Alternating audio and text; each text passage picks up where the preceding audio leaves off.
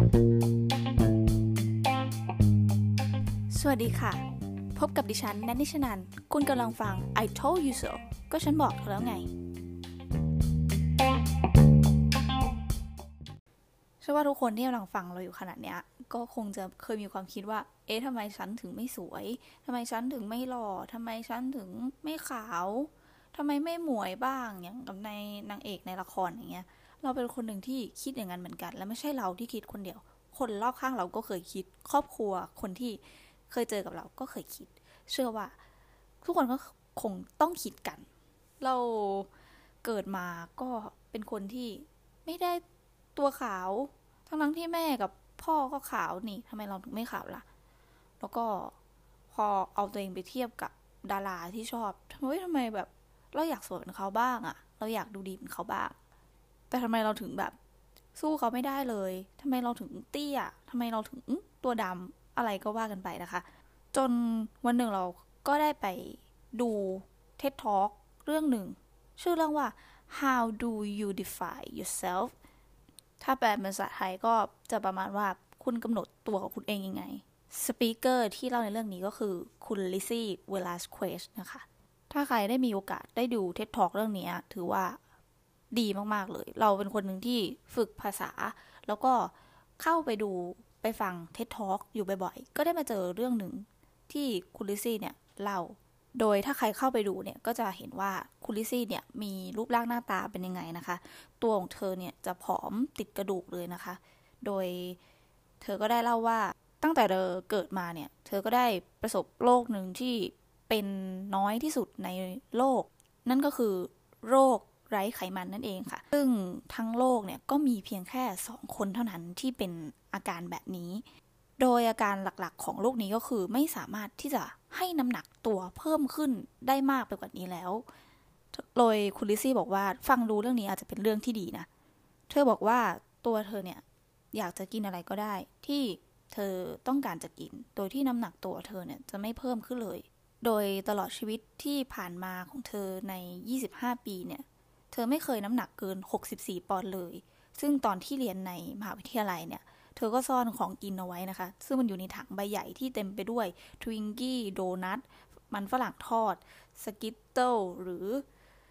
อของต่างมากมายที่เป็นของกิน แล้วรูเมทเนี่ยก็จะบอกเธอว่า ฉันเห็นนะว่าตอนเที่ยงเที่ยงคืนเนี่ย เธอหาของกินใต้เตียงซึ่งสำหรับเธอมันไม่แปลกเลยนะคะ เพราะว่าเธอจะต้องกินทุกๆ 15 นาที เพื่อจะทำให้เธออยู่รอด ลิซี่บอกว่าข้อดีของโรคนี้ก็คือ กินแล้วไม่อ้วน แล้วที่สำคัญก็คือ เธอใส่คอนแทคเลนส์ข้างเดียวนะคะ เพราะว่าดวงตาของเธอเนี่ยบอดหนึ่งข้าง ถ้าเรื่องของการตาบอดแล้วเป็นเรื่องที่ดีเนี่ยก็คือ เธอจะต้องตัดแว่นครึ่งหนึ่งแล้วก็ประหยัดเงินไปในตัว นี่ก็เป็นมุกตลกที่เธอสร้างบรรยากาศให้ทุกคนขำขันกันนะคะ และเธอก็บอกว่าถึงแม้มันจะมีเรื่องดีหลาย ๆ เรื่องซึ่งเกิดขึ้นเพราะป่วยเป็นโรคนี้ แต่มันก็ยังมีเรื่องที่ยากลำบากมากๆสำหรับเธอ พวกคุณจะคงจะนึกออกว่า เธอได้รับการเลี้ยงดูเหมือนเด็กธรรมดาจนโต ตอนที่เธอเกิดมาหมอก็บอกกับคุณแม่ของเธอว่าลูกสาวของคุณเนี่ยไม่มีน้ำคร่ำหล่อเลี้ยงอยู่รอบๆเลย ไม่มีอะไรเลย ดังนั้นตอนที่เธอเกิดมาเนี่ย เธอก็ นับว่าเป็นปาฏิหาริย์ที่พวกหมอหมอบอกกับพ่อแม่ของเธอว่า เราจำเป็นจะต้องบอกคุณว่าลูกสาวของคุณเนี่ยไม่สามารถที่จะพูดเดินคลานคิดหรือทำอะไรได้ด้วยตนเอง เอาล่ะ ถ้าคุณคิดว่า คนเป็นพ่อจะพูดว่าอะไรเราอาจจะคิดว่าไม่นะทำไมล่ะ ความจริงแล้วพ่อของลิซี่กับคุณแม่ของลิซี่พูดบอกว่า เราอยากเห็นหน้าลูกของเรา เราจะพาลูกกลับบ้าน รักเขาแล้วก็เลี้ยงเขาให้ดีที่สุด เท่าที่เราจะทำได้ โดยลิซี่บอกว่าแทบทุกสิ่งทุกอย่างในชีวิตเธอเนี่ย ก็ต้องให้เครดิตกับคุณพ่อคุณแม่ของเธอเอง และสิ่งสำคัญของลิซี่ก็คือ พ่อแม่เนี่ยจะให้ความเข้มแข็งแก่เธอเสมอ แล้วก็ได้เห็นท่านเนี่ยผจญกับสิ่งต่างๆ หลายอย่าง แต่ก็ยังมีวิญญาณของคนเป็นพ่อเป็นแม่ ที่ได้ปลูกฝังให้เธอเนี่ยทำให้เธอเนี่ยสามารถยืนต่อหน้าผู้คนอย่างภาคภูมิใจ แล้วก็บอกว่า คุณรู้ไหม ดิฉันมีชีวิตที่ยากลำบากมาก แต่ก็ไม่เป็นไรนะ ธอบอกว่าเรื่องยากๆที่เกิดขึ้นเรื่องใหญ่ ๆ ที่สุดเรื่องหนึ่งเนี่ยที่เธอจะต้องรับมือเมื่อโตขึ้นเนี่ยเป็นเรื่องที่คิดว่าทุกๆ คนที่กำลังฟังอยู่ในห้องเนี้ยจะต้องเผชิญมาแล้ว เพราะว่าตลอดชีวิตของเธอเนี่ยเธอจะต้องเผชิญกับการถูกแกล้งมากมายอย่างที่บอกว่าถูกเลี้ยงมาอย่างธรรมดามาก ดังนั้นเมื่อเริ่มเข้าสู่วัยเรียนเนี่ยก็เลยไม่รู้ว่าเธอเนี่ยดูต่างจากคนอื่น แล้วเธอก็ไม่รู้เลยว่า เธอไม่เหมือนเด็กคนอื่น แล้วเธอคิดว่านั่นเป็นการเผชิญความจริงที่โหดร้ายมากสำหรับเด็กห้าขวบอย่างเธอ เธอบอกว่าตอนเด็กๆเนี่ย เธอมักจะเป็นคนที่สนุกสนาน แล้วเธอก็เดินเข้าไปหาเด็กหญิงหญิงคนหนึ่งแล้วก็ยิ้มให้ แต่เขากลับมองเธอเหมือนกับว่า เธอเป็นปีศาจเหมือนกับเธอเป็นสิ่งที่น่ากลัวที่สุดที่เคยพบผ่านในชีวิตเธอก็คิดว่าโอเควันต่อต่อไปมันคงจะดีขึ้นเองแหละ แต่โชคร้ายเพราะว่ามันไม่เป็นอย่างนั้น มันแย่ลงทุกๆวัน เด็กๆหลาย ๆ คนก็ไม่อยากที่จะข้องแวะกับเธอ ไม่เข้าใจว่ามันเพราะอะไรทำไม ถึงไม่มีใครเล่นกับเธอเลย แล้วเธอก็กลับไปบ้านไปถามคุณพ่อคุณแม่ว่าหนูไม่ดีตรงไหนคะ หนูทำอะไรให้ทำไมพวกเขาไม่ชอบหนูล่ะ คุณพ่อกับคุณแม่ของดิซี่ก็บอกว่าดิซี่สิ่งเดียวที่หนูแตกต่างจากคนอื่นก็คือ หนูตัวเล็กกว่าเด็กคนอื่นๆ หนูเป็นโรคนี้แต่มันไม่ได้กำหนดตัวตนของหนู พวกท่านยังบอกกับเธอว่า ไปโรงเรียนแล้วก็เชิดหน้าขึ้น แล้วก็ยิ้มจ้ะ เป็นอย่างที่หนูเป็นแล้วคนอื่นจะเห็นเองว่าหนูก็เหมือนกับพวกเขานั่นแหละ แล้วเธอก็ได้ทำตามอย่างนั้นลิซี่เธอได้ตั้งคำถามกับคนที่อยู่ในห้องนั้นว่าอะไรที่กำหนดความเป็นตัวของคุณเอง ว่าคุณเป็นใครถิ่นฐานของคุณใช่ไหมหรือภูมิหลังของคุณ อะไรกำหนดอะไรกำหนดความเป็นตัวคุณเอง และเธอก็เชื่อว่านั่นคือรูปลักษณ์ภายนอก ที่เธอคิดว่าขาเล็กๆ เนี้ยและแขนเล็กๆนี้ และใบหน้าเด็กๆนี้มันอับปลักษณ์แล้วเธอก็คิดว่าตัวเองอะน่ารังเกียจ ฉันเกลียดตัวเองที่จะตื่นขึ้นมาตอนเช้า ตอนที่ต้องไปโรงเรียน ฉันมองตัวเองในกระจกเตรียมตัวพลางคิดว่ากำจัดโลกนี้ทิ้งๆไปให้ได้ไหมเนี่ย ถ้ามันทำได้สำหรับเธอชีวิตนี้ก็คงง่ายขึ้นมากกว่านี้ เธอจะได้ดูเหมือนกับคนอื่นๆ จะได้ไม่ต้องซื้อเสื้อผ้าที่มีรูปดอร่าสาวน้อยผจญภัย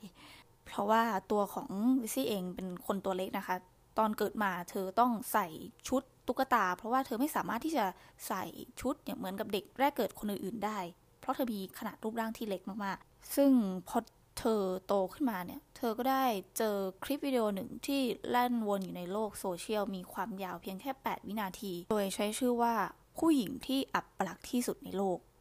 ถ้าเป็นคุณล่ะคะ คุณคิดว่ามันจะเป็นยังไง คุณจะรู้สึกยังไง ถ้ามีคนมาบอกว่าคุณเป็นคนที่อัปลักษณ์ที่สุดในโลก แล้ววิดีโอนั้นก็มีคนดูมากกว่า 4 ล้านครั้ง เป็นวิดีโอที่ไม่มีเสียงประกอบ คนนับพันมาคอมเมนต์ มีอยู่คอมเมนต์หนึ่งที่แบบจี้จิตใจมากๆเลยลิซซี่บอกว่าคอมเมนต์เนี้ยเป็นคอมเมนต์ที่ทำให้เธอรู้สึกเจ็บปวดที่สุด เขาบอกว่าลิซซี่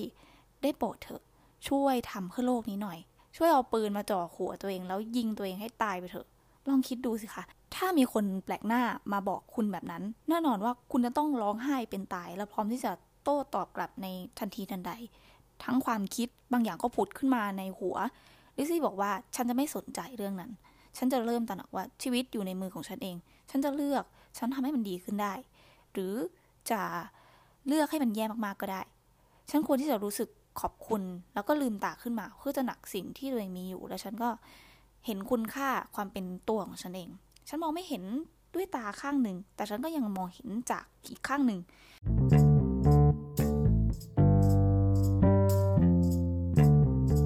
ดังนั้นเราก็เลือกได้นะคะ ว่าเราอยากจะมีความสุข หรืออยากจะมีความทุกข์กับสิ่งนั้น เพราะว่าทุกสิ่งทุกอย่างมันขึ้นอยู่กับตัวเราเอง จากเรื่องราวของคุณลิซี่เนี่ยเขาทำให้เราคิดขึ้นมาได้ว่า เออ จริง ๆ แล้วเราก็ไม่ได้แย่ แล้วดีด้วยซ้ำที่เราเกิดออกมามีทุกอย่างครบ แล้วก็เราก็มีความฝันของตัวเองด้วย คุณลองคิดดูถ้าสมมติว่าคุณเป็นคนขับรถ แล้วคุณก็ต้องเลือกว่าคุณจะเลี้ยวไปทางไหน มันมีอยู่สองทางก็คือทางดีกับทางที่แย่ เพราะตัวของคุณเองนี่แหละ เป็นคนที่คอนโทรลรถคันนั้นเองว่าจะให้พวงมาลัยหันไปทางไหน คุณลิซี่เนี่ย เธอเป็นคนหนึ่งที่มีความฝันตั้งแต่เด็กเลยว่าเธอจะเป็นคนที่พูดให้กำลังใจ และจะเป็นนักเขียนที่ประสบความสำเร็จ แล้วเธอก็จะเอาคำดูถูกดูแคลนเนี่ย เป็นบันไดปีนไปถึงจุดหมายของเธอ เพื่อเธอจะทำความฝันของเธอเป็นจริง เธออยากจะเป็นนักพูดสร้างแรงบันดาลใจ เธออยากจะเขียนหนังสือ อยากจะเรียนจบ อยากจะมีครอบครัว แล้วตอนนี้เธอก็ ได้มายืนอยู่บนเวที TED Talk มาเล่าเรื่องราวให้พวกเราฟัง แล้วตอนนี้เธอก็มีหนังสือเป็นของตัวเองสามเล่มด้วยกันนะคะ แล้วเธอก็จบปริญญาแล้วก็กำลังต่อปริญญาใบที่สองก็คือปริญญาโทนั่นเอง พอได้ฟังมาถึงตรงนี้แล้วเนี่ยก็คิดว่า เออ ที่จริงผู้หญิงคนนี้อะสวยมากๆเลยนะ สวยทั้งจิตใจ จิตใจของเธอเนี่ยเข้มแข็งมาโดยตลอดแล้วก็มาแผ่ขยายให้คนอื่นๆ รอบตัวด้วยทำให้รู้สึกว่า โอเค เราก็ไม่ได้ด้อยไปกว่าใครเลย เราก็ยังมีดวงตาสองดวง แล้วก็มีมือมีเท้าครบ เราอยากจะทำอะไรก็ได้ที่เราอยากจะทำนี่ เพราะฉะนั้นก็รักตัวเองเถอะ เพราะว่าคนที่อยู่กับตัวเรามากที่สุดจนตัวเราตายเนี่ยก็คือตัวของเราเองนั่นแหละค่ะ ขอบคุณคุณผู้ฟังที่ติดตามแล้วก็รับฟังไว้เจอกันใน EP ถัดไปสำหรับวันนี้ สวัสดีค่ะ